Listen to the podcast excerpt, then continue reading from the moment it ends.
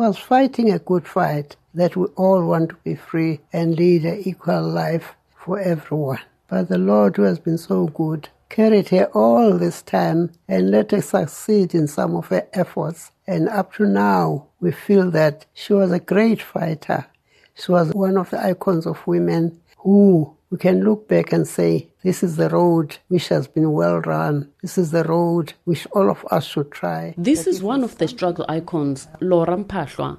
The 89 year old anti apartheid activist is the mother to South Africa's ambassador to Mozambique, Mandisi Mpahlwa. She spent time with Mama Madikizela Mandela in the liberation struggle. Mpahlwa says, though Madikizela Mandela endured so much pain, she never betrayed the struggle during the apartheid era. She has been fighting her own home affairs and her own in law's affairs and her own children's affairs. But she succeeded in most of those things, and her name was almost on every lip in our country. Nobody missed a beautiful woman like her. Well dressed woman, nicely duped woman, a smile full of joy, a smile which caught everybody's love.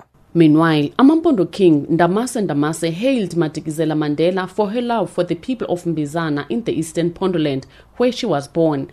The monarch says Madikizela Mandela had pledged to build decent toilets at the school after a five-year-old fell and drowned in a pit latrine at Luna Junior Secondary School outside Mbizana early last month. Mama Winnie heard about the child who died through the dry pit toilets at school and she sent Prince Madikizela to the school so that uh, she could help or donate or do something better or safe for the children at school.